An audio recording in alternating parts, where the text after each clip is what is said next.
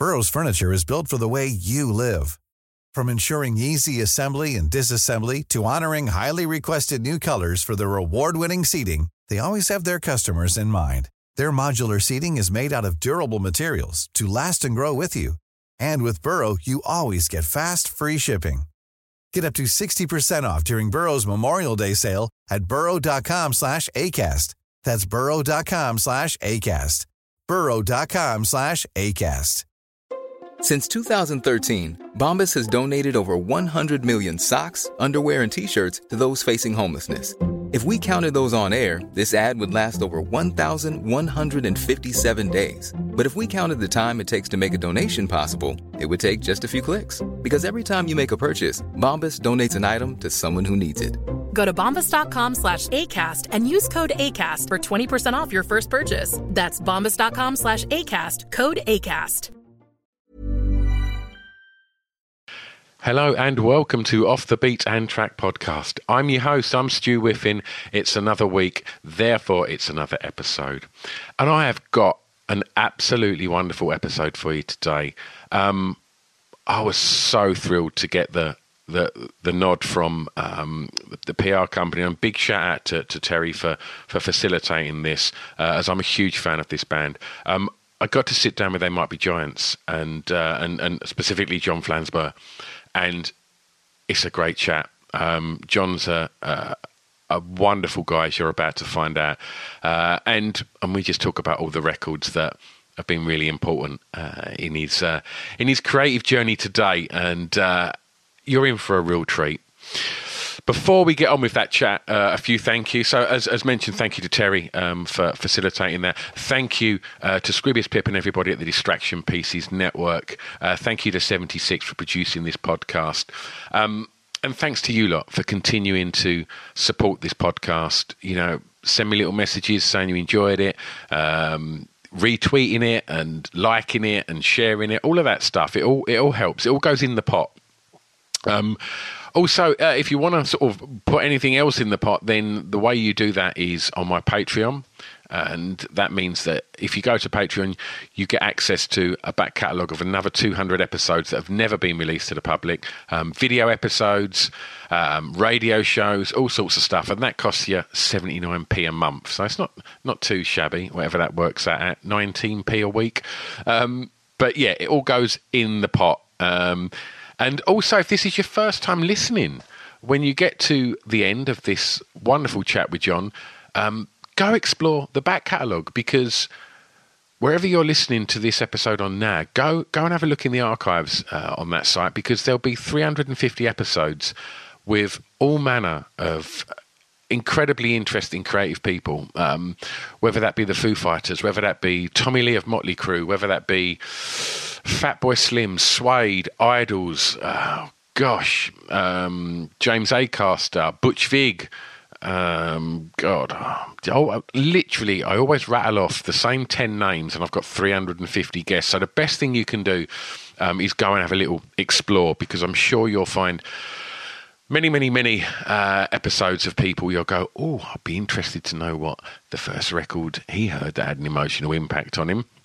Um, but you can find out about all of this stuff at www.offthebeatandtrackpodcast.com. Anyway, I know why you're here, so um, I can get on with it now. Please enjoy Off the Beat and Track podcast with John Flansburgh of They Might Be Giants. Sorry, I've interrupted the podcast, but with good reason. Hotel Chocolat are our sponsors. You know that now because I tell you about it every episode. But they've been super kind now. And you may have heard me talking about the products from the cacao bar, and there's gins, cream liqueurs, all sorts of wonderful chocolatey goodies.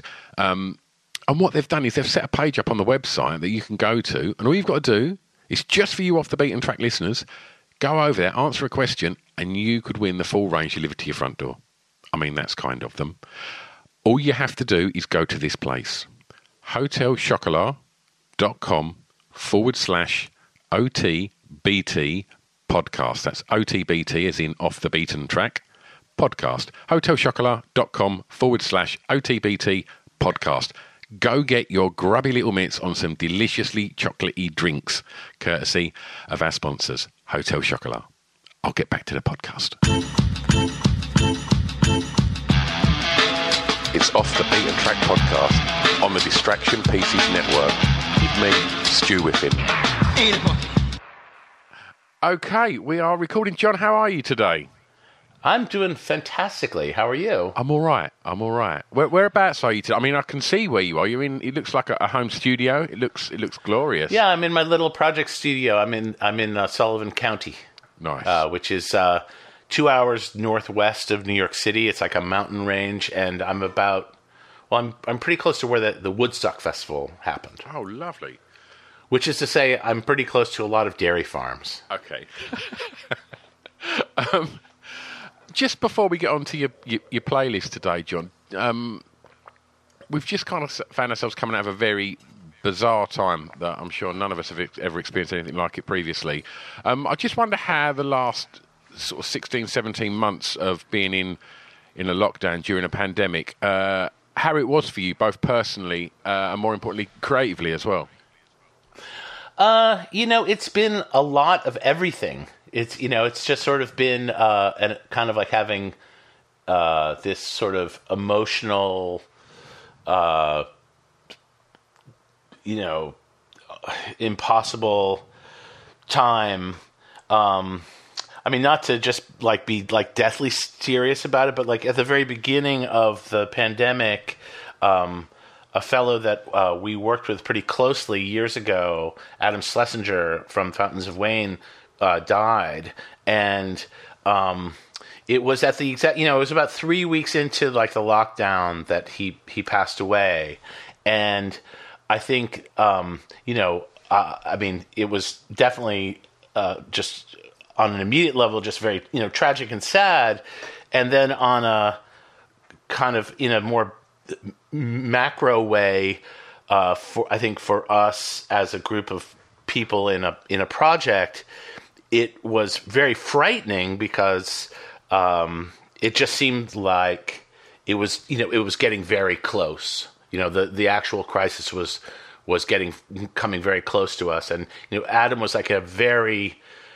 uh, dynamic, energetic person. Um, uh, and he, you know, he just he just was like uh, he just was a great guy, and had he was a, such a life force, and he was the young guy, you know, for us. Like he's he was ten years younger than us, so it's like I think it it kind of sh- kind of shook us up in a way to have somebody so close to our world uh, pass away so early on, and it just seemed like this is it just made me feel like this could be this is going to be way worse than anyone imagines.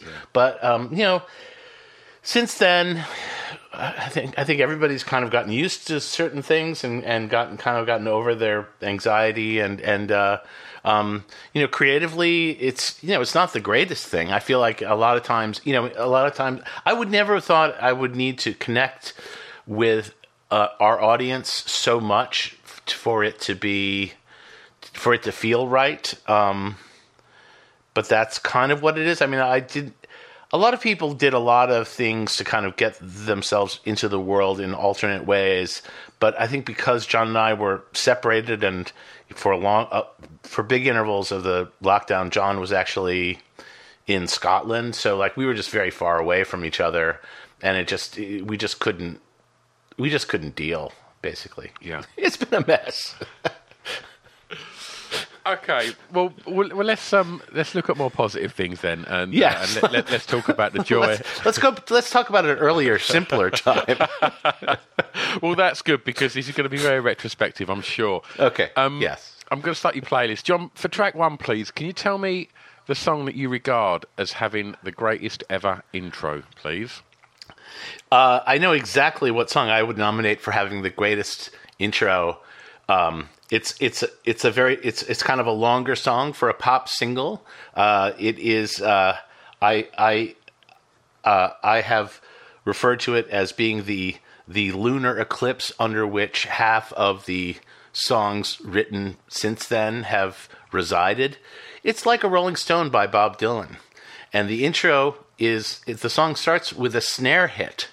It's it's just it's a, a just a, a snare on the four, and it's it sounds kind of like a gunshot. It's a real shocker kind of uh, intro, uh, but it's really unfussy, and uh, you know exactly what song you're in for after you hear the. I mean, it's just it's it's just the snare hit that was heard around the world. It was it was an amazing.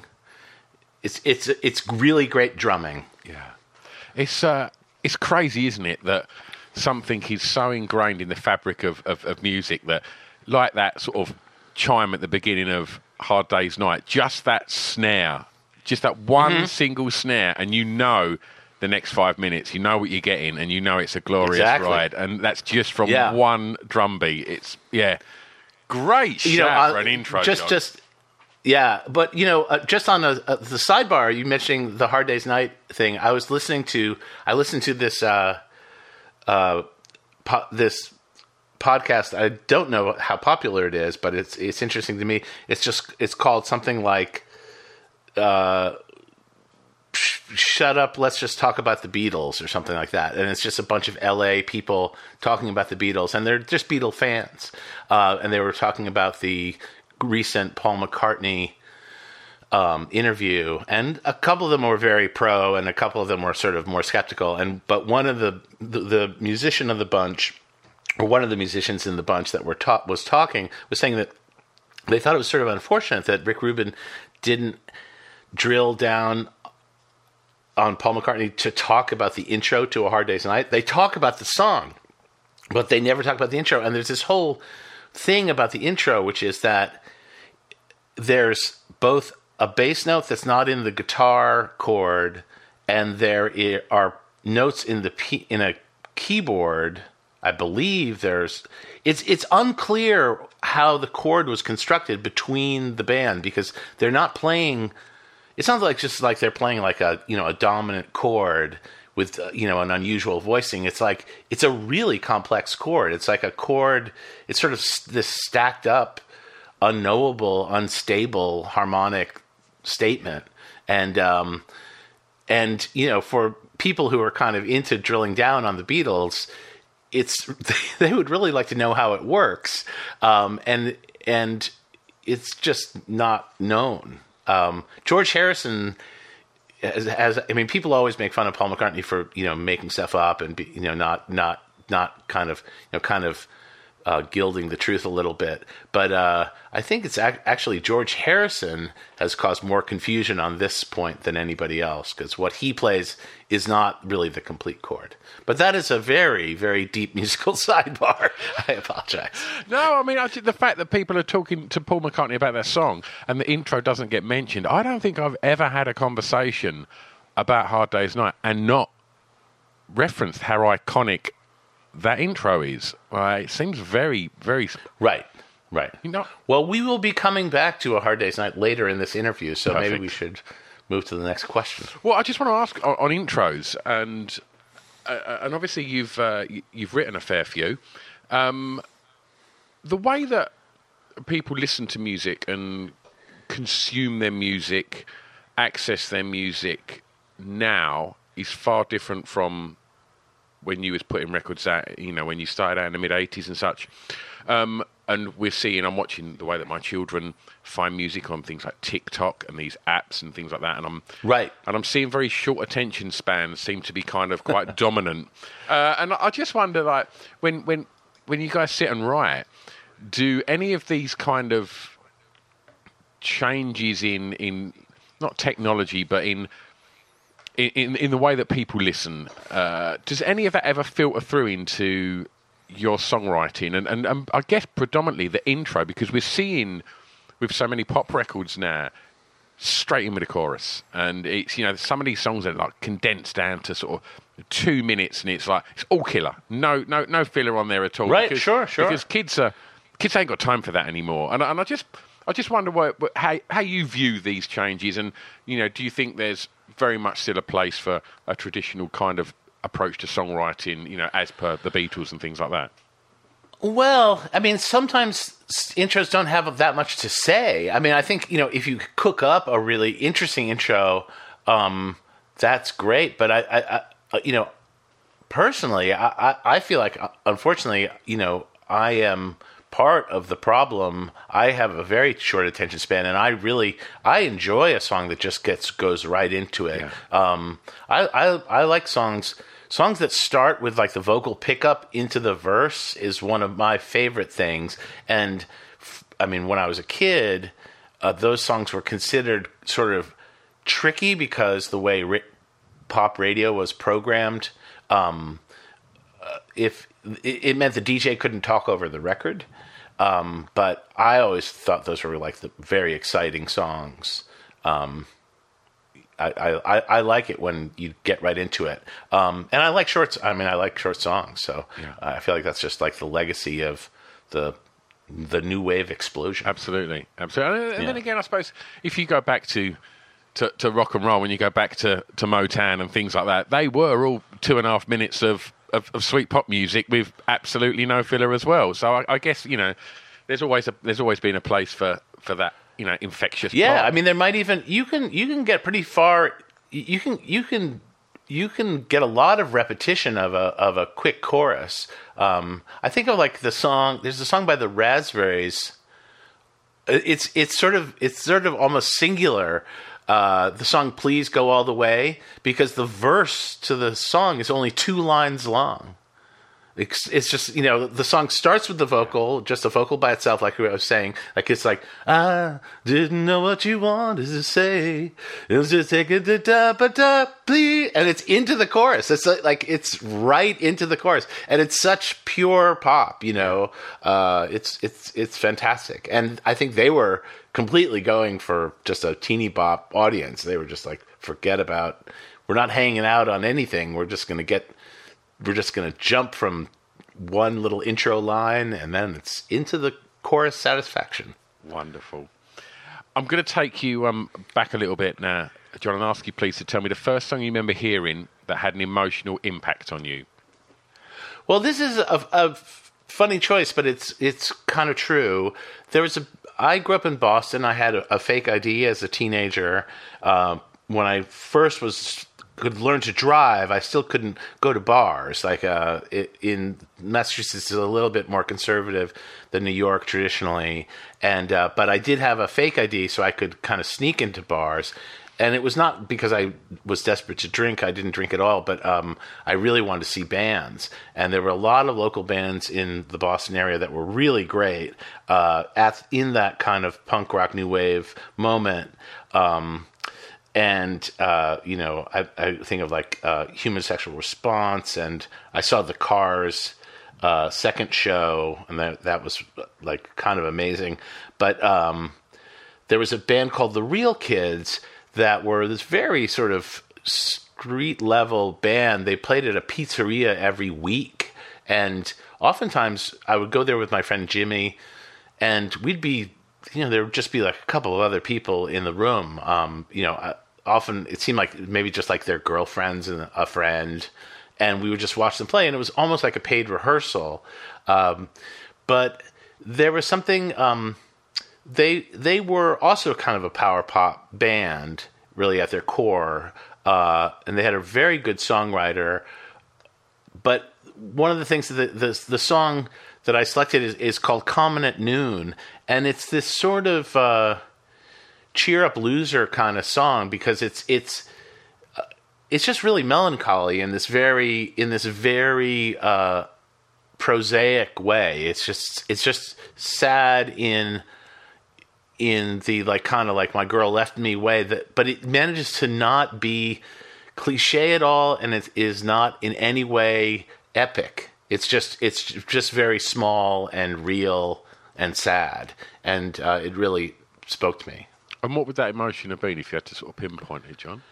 uh, just lo- just loneliness just you know that loneliness in the abstract which i think is kind of the way most people experience loneliness. It's it's you know uh, i mean anybody who's gone through like a, a, a bad breakup kind of those are those are ideas that you can always those are feelings that you can always kind of access um, it's just a it's just a song about being alone um, and uh, and it's not you know, I think the fact that it's it's the Boston Common is like is is of just a place that people who have nowhere to go hang out in Boston. It's like you know, it's it's is it's definitely like kind of a scrappy place, but it's uh, but it's also just everybody's place, yeah. you know, and everybody just kind of floats through there.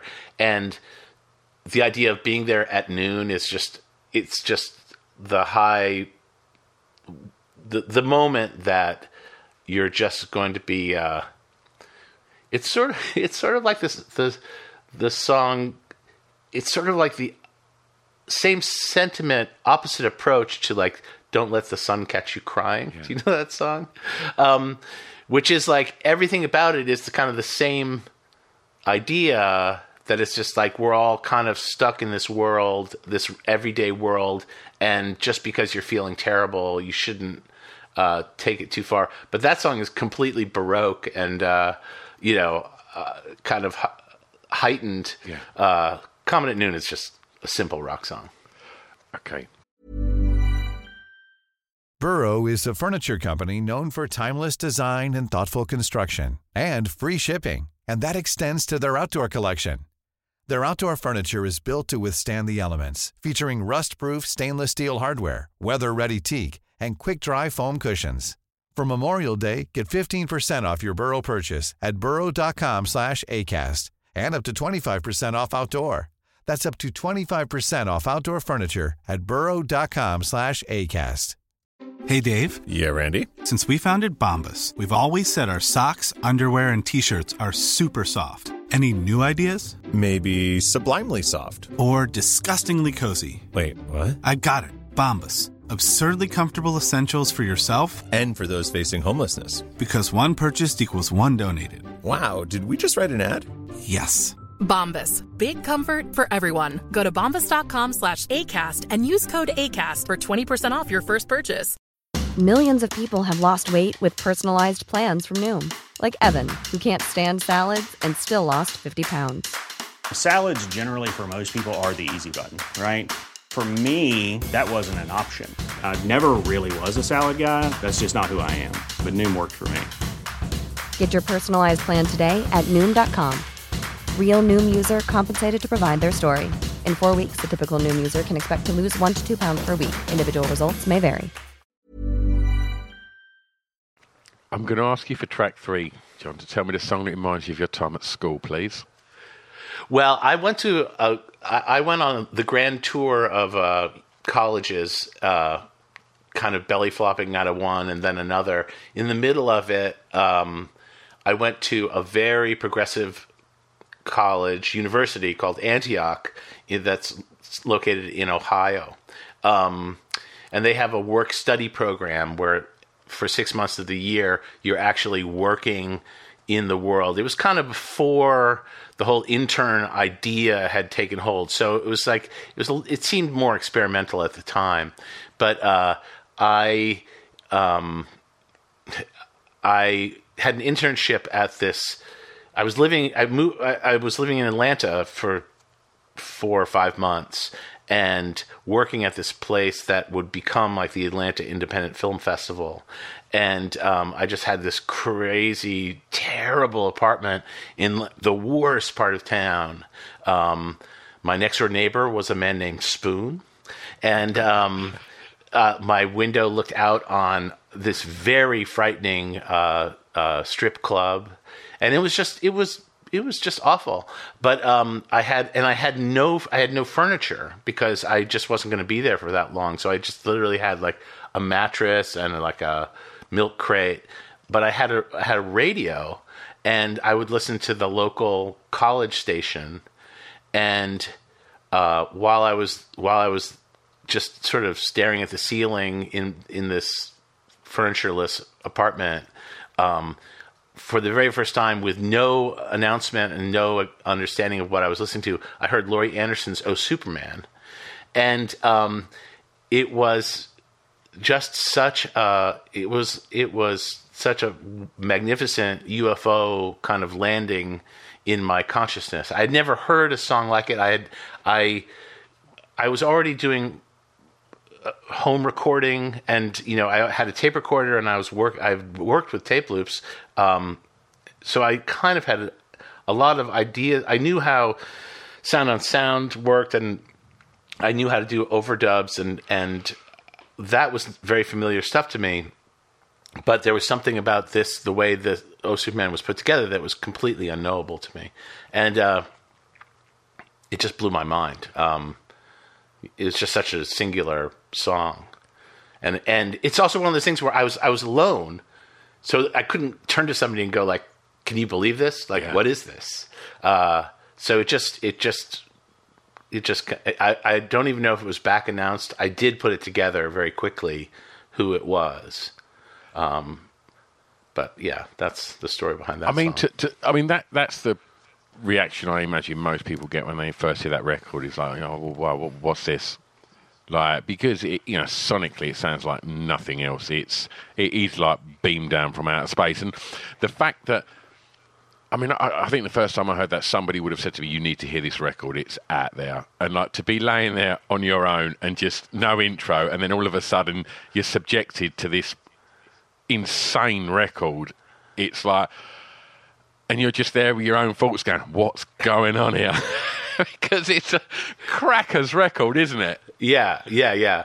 Although, I mean, I have to say, like, I moved to New York shortly thereafter, and watching New York cable television, Yeah. that's pretty much your continuous impression. Watching 15 minutes of anything on public access cable TV in New York City was like, I I think I need to tape this just to verify that it is the thing that I think I'm seeing. Or maybe I should just call the cops.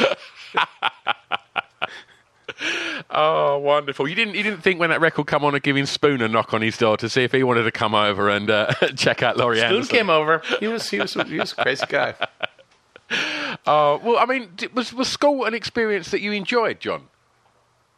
I was a really terrible student. Um, I was pretty lost for most of my childhood uh, when it came to academics. Um, I, but when I, I moved to New York and went to art school, and which was kind of like the last hope for me, um, I really found it to be. Uh, I was really surprised that it was uh, such a good fit for me. Um, and in fact, it, was kind of in, introduced a level of discipline into my life that I had never had before. And I think it, it took going to art school where the discipline you apply to art school is, is very different than just you know regular study. So it was just great. It was it was a little creative boot camp, and it, it had a big positive effect on me. I'm I'm really grateful that I, I got to do it. Did you get that kind of experience of of kind of like finding your tribe and like and, and, and like minded people when you got to art school? I wish that I wish that was. I had one really good friend, um, uh, but it was I came in as a transfer, uh, and um, that made me. I was much older than everybody. I was 21, and everyone around me was 17. So I sort of felt like I was being sent back. Yeah. But uh, and and they and those 17 year olds, a lot of them were really not adults at all. So uh, it it felt a little bit uh, like I was being punished. Uh, but at the same time, it was a huge challenge. It was just, it was. I, I, I wish, I wish I was hanging out. My high school experience, where I met John Linnell, who would be like my musical collaborator for my whole adult life, that whole experience was very social and and real. But um, no, by the time I got to art school, I was kind of on my own. And, and by the time you got to art school, was was the career path for you within the arts, or was was music something that was a, a big focus? Of, you know, and did it seem? It, I, I, you know, I had been in a band. I'm sorry, I just sort of like laughing in this really self conscious way because I, when I was at Antioch in Ohio, I, I was in a college band with my friend Dan Spock, who I knew in high school, and we were both in this band called the Blackouts, and we played like we played a you know some instrumentals we played like dance music. It was kind of a dance oriented band. Like we it was sort of proto industrial i think the, the best comparison would be james chance or james Black and the Whites, or James White and the Blacks, uh, who were kind of a new no no wave band out of New York City at the time. Um, I mean, we were aware of that kind of music. Um, half of our repertoire was just James Brown songs done sort of terribly. Um, but uh, while I was at Antioch, um, I became known to for being like a guy in a band, and it sort of undermined uh, anything serious I was doing academically. Like it just it made me a non-serious person. And when but when I came to Pratt, and we st- actually when John I, that's when John and I started Pratt Institute in New York in Brooklyn is actually a, a, a perfectly legitimate place. I know to British people the idea of the Pratt Institute is kind of a oop, oop. the idea of the the uh, institute called Pratt is kind of a joke. Um, but uh, I kept be the idea of being in a band secret when I was at Pratt. So uh, I didn't tell anybody I was in a band because I just didn't feel like I would be taken seriously as a. It was so important in that school to be to for people to think you were taking your work seriously that I just I just hid it, and it was it was odd. But nobody knew I was in a band. Wow. I was living I was living a double life. I mean, would you change that if you could have gone back? Because being in a band's No, no, no. Kinda I- cool, I- I right? would- eh, I it wasn't. I was. I wasn't doing it to be cool in it by any means. I just didn't want to be sort of undermined in the way that I, I had ex- Yeah. felt I had experienced. It was a very, you know, art schools can be very self-serious places, and although that wasn't really, I wasn't there for some highfalutin reasons. I, I just, I just didn't want to. I just didn't want to people to go like, oh, well, you're just, you're just a dilettante or whatever. Yeah. Okay. Track four. The first song you bought from a record store, please, John. We've talked about it already. I went when I was I got a check for five dollars from my grandmother on my fifth birthday, and my father and I marched down to Lechmere Sales in the suburbs of Boston and bought at full retail price the soundtrack album to A Hard Day's Night by the Beatles, and it cost like a dollar ninety eight instead of a dollar twenty five, which is what soundtrack albums went for instead of like pop albums that were always on sale. And my dad was furious. he thought it was a total ripoff. Uh, you know, it was, and and then the weird thing is, I got the record home, and Hard Day's Night by the Beatles is half um, instrumental, George Martin instrumentals. So it's fully padded. Like they could have put all the Beatles songs on one side and the George Martin instrumentals on the other, but instead they weave the Beatles songs in and out with these George Martin instrumentals, and uh, it was just like an object lesson in what was good and what was bad. And and in the years that followed that, John, how important did did record stores become for you? Oh, I worked in a record store when I was a teenager. Um, I I feel like, uh, you know, I mean, I guess. I guess the, the movie High Fidelity kind of captures a certain kind of record store culture. I was not that guy. No, I was not that guy. Although I did do I did do an in store.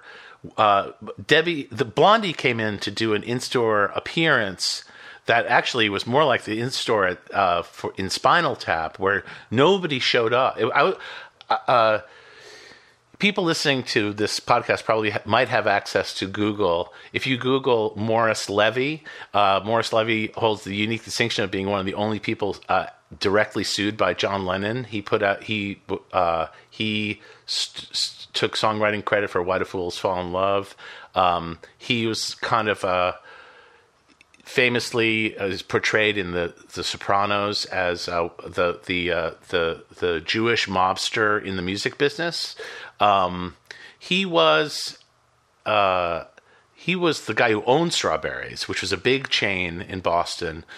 Strawberries uh, bootlegged a lot of records and sold a lot of fake copies of Off the Wall by Michael Jackson.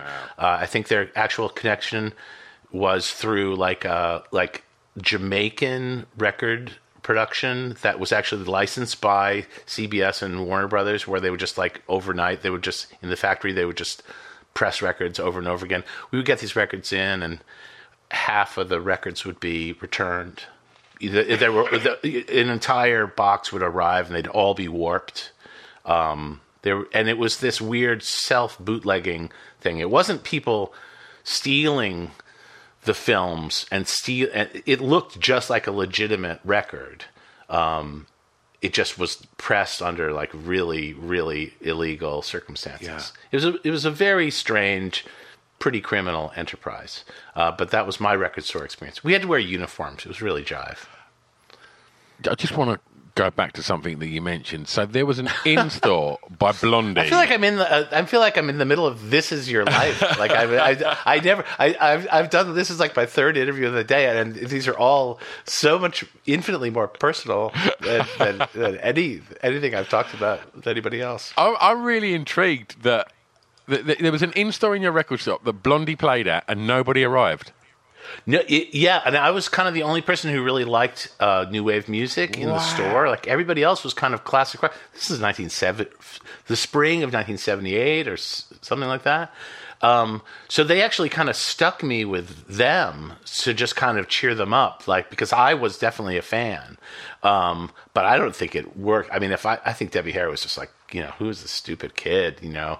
Um, but you know she was lovely. I mean she just kind of hung in there but it was just it was a total dud. They came they arrived to do this in store at like 11 o'clock in the morning or something and it's harvard square. It's all people are going to harvard in the in the area so nobody showed up. I mean they also they weren't that famous. This was for Yeah. plastic letters i guess which is like kind of their their first breakthrough but uh it was definitely before you know heart of glass.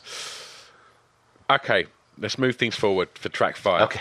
I'm going to ask you, Okay. please, John, to tell me the song that soundtracked your year's clubbing. This song is absolutely the soundtrack to my life from 1984 or 85 to like 87, 88, when They Might Be Giants was playing every third week or fourth week at the Pyramid Club in New York City. The Pyramid was the happening nut spot in the Lower East Side. It had a capacity of 400 people. They would flip the room three times, maybe four times on weekends. So it was just this total. It was just a total scene. And there were uh, there were transvestites uh, dancing on the bar, pretty much from the, all night long. Um, there were uh, a lot of uh, drag acts that would perform. Um, a lot of local bands would play. You'd play very short sets. They they didn't want you to play for more than twenty minutes, which was crazy. Um, and a lot of times they just wanted you to play a completely different show the next time, which is also and they did, and they didn't want you to play any covers. So it was very different. It was very creative. Um, and every time we got off stage, this song Dominatrix Sleeps Tonight would be played. And I had no idea why. I mean, I thought, I just assumed. I mean, this is a club that I heard a lot of music for the first time. I heard Run DMC for the first time in this club, and that was kind of a revelation. Um, but later on, I, I found out that the the the DJ at the Pyramid Club uh, was the producer of the song Dominatrix Sleep Tonight and he just always took advantage of that moment to slip in his own his own product. uh, yeah. I mean it's a really catchy song and it's a very crazy song. Um, and it's a real dance floor filler. I mean people did love it uh, because it's just so uh, transgressive. And, and, and to be o- o- on stage surrounded by, you know, so much kind of glamorous madness and, and it, it it sounded like a, a, a super exciting time. Um, and other bands, you know, playing, uh, you know, alongside yourselves and that. I want two questions I want to ask you. Um, to, to find yourself in that that environment, like, was you confident?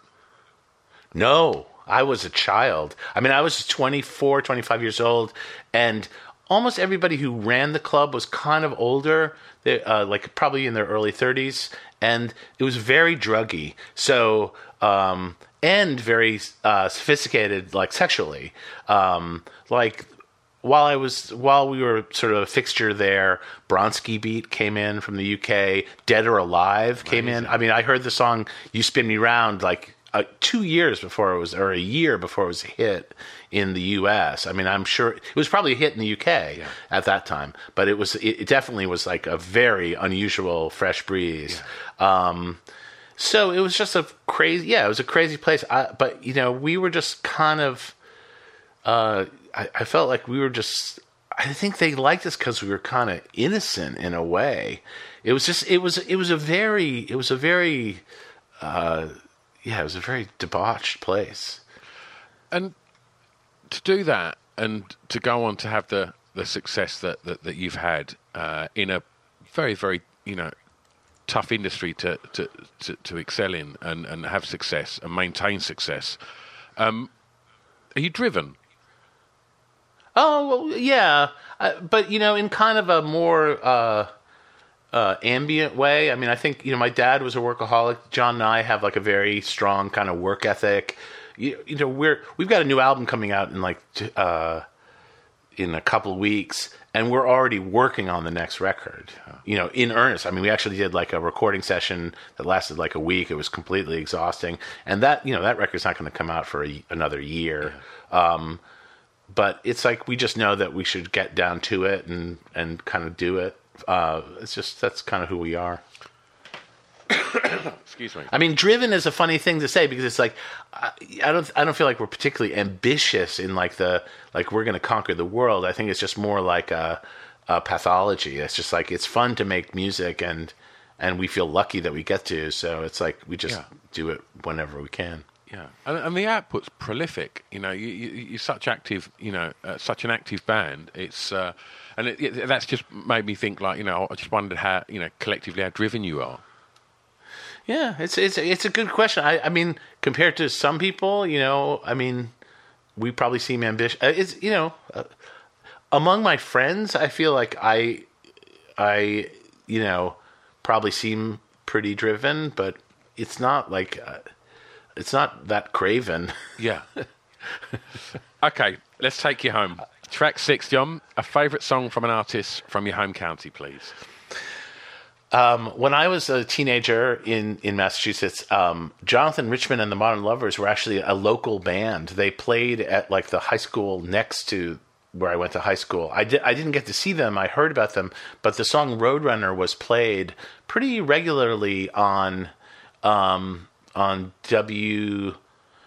BCN before it became kind of a f- more formatted radio station back in the days of like freeform radio, and uh, the you know kind of like the Real Kids song that I noted before.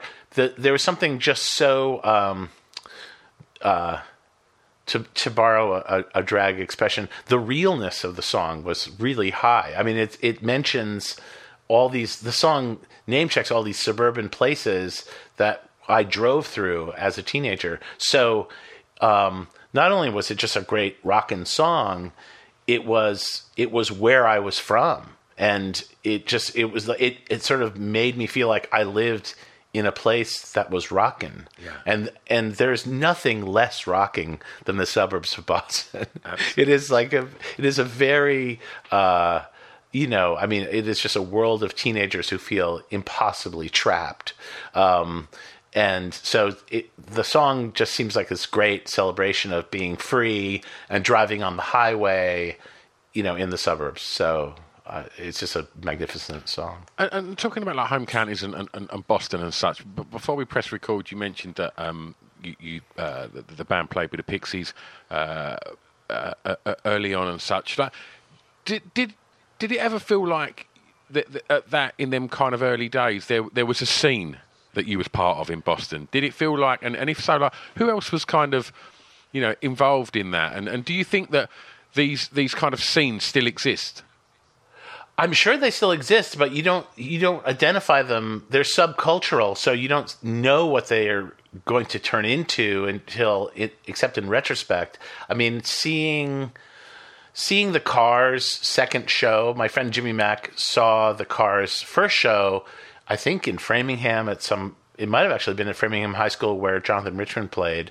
Um, the Cars had were a band that were just had been woodshedding for months and months, and so when they came out, they unlike a lot of punk rock bands of, of that era, they kind of arrived fully formed. Like they actually, a lot of times you'd see bands and they would be terrible, and then they get better, and then they'd, they'd evolve into something really great. I mean, that was that was kind of like what the Real Kids did. I mean, they just got better and better. Um, the cars arrived like ready you know screen screen ready as they say you know uh, they they just had great songs um, and in a way that was what was even better is that in the club you couldn't understand the words so uh, the fact that their words were kind of maybe the weak part didn't matter that much they just looked really cool they looked like they were from New York. You know, I mean, Boston bands had this very uh, humble street level thing, and the New York bands all were wearing like junk store clothes and just seemed, you know, maybe you know, just elevated Yeah. in a way. Uh, so it, they were like that, and and it, they were very impressive. Last track, John. You get to play Tastemaker here, and uh, and I'm going to ask you, please, um, to tell me a song that you think many people may not know that you would like them to hear, please. Um, I love this song so much. It's uh, a new band. They, I think they only have two songs now on uh, Spotify. Uh, I discovered them through, literally through just casting around on new releases on Spotify. I just I didn't know anything about them. I don't know where they're from. The band is called Wet Leg, and the song is called Chaise Longue. And I just think it's uh, it's two. I guess it's two women in the band, and I have no idea how they put their tracks together. Uh, but uh, it's just a totally rocking song. It kind of reminds me of Iggy Pop a little bit in its uh, freewheeling way. Like the first part is kind of addressing her parents, and the second part is trying to seduce a man in the in a nightclub. And uh, I just I just think it's magnificent. Yeah, they're, uh, they're they're they're blowing up in the UK at the moment. There's uh, Oh, great! there's a lot of attention uh, on them at the moment. Six Music are, are, are playing are playing their records to, to absolute death at the moment. The new the new track Wet Dream is, is amazing as well. And uh, yeah, yeah, yeah, yeah, Great band. They're uh, yeah, super super exciting. That's that's a great shout. Um, okay, well, um, before we sort of start to wrap things up, as we sort of find ourselves coming to the the end of, of, of 2021, which let's hope is a far more kind of joyous and connected and freer time than, than, than the first part of this year. Um, with that in mind, John, um, what are you looking forward to personally uh, from the rest of this year, and what's going to be happening professionally? I'm looking forward to losing an incredible amount of weight. I think everyone I think- is, mate. I think it's going to be startling to, to the people around me how dedicated and uh, focused I'm going to be on that, achieving that goal. Um, and, uh, you know, we're actually going to be doing shows again next March. And uh, hopefully this Delta variant will be behind us by then. And, and all the uh, loopy people who are reluctant to get vaccinated will get over themselves and uh, start having some common sense. Um, but uh, you know, it's it's uh, it's such a crazy time. You know, we're just we're just going to keep on doing the things that we do and uh, and hope the world you know keep, keeps in one piece. Uh, can we expect to see you in the UK? I I believe those shows uh, are those shows booked. I'm not I'm not sure. It's been we've actually the shows we're doing in March and April in the U.S., which are pretty much there's like 50 45 shows or something and 40 of them are sold out so it's it's uh but they've been rescheduled three times Yeah. so uh i think we we uh we just want to make sure everybody's safe. I, I, I don't want to be on the cutting edge of anything Absolutely. when it comes to like live performance right now. I would hate to put people in harm's way, and uh, it. I suspect it will be infinitely better, but right now I think everybody's just kind of tippy toeing around, hoping that things are going to work out. And if people want to keep up to speed with, with what's going on with the band, where's the best place to, to do that, John? Well, we have a, a website at theymightbegiants.com, and uh, we have a free music app that's really kind of a delightful little thing that you can you can install in your smartphone. There's, it goes with Android and with uh, uh, Apple phones, and it's it looks like a little cassette made out of felt, and it's, it's it plays five songs. It changes every day, and it's got unreleased material on it. It's got all sorts of stuff on it, new songs. And what's that app called? It's called They Might Be Giants, I think. Uh, it's at the uh, App. Store. It's at yeah, it's at the App Store. I, I, I, we were thinking about calling it Dial a Song, uh, just in the same legacy as the Dial Song Sure. thing, but uh, but you're not dialing anything, and less people know dial a song than They Might Be Giants. So I think it just got called They Might Be Giants. Not, I actually don't know. Oh, wonderful. John, it's been an absolute pleasure getting to talk records with you. Thank you so much Oh. for your time. Well, thank you. It's it's the pleasure has been entirely mine. This is this has been delightful. I, I you know I I I don't. Uh, I was not expecting this. Oh, so happy surprise?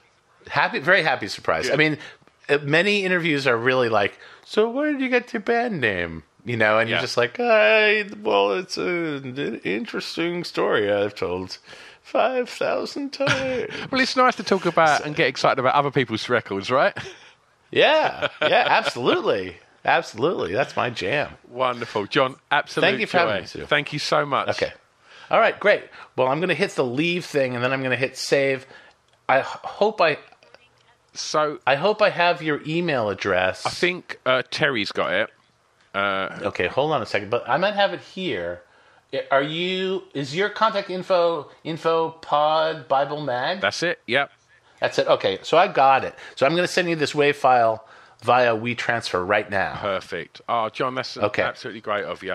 Have a wonderful day, man, and thanks again Hey, for this. Go on. Stu. Yeah. One one last one last thing. You know, I think you should just cut out the whole uh, first bit. It's such a downer. I didn't. I wasn't. I was. I was just. I was just being real. I, will tell you it what, was John, like.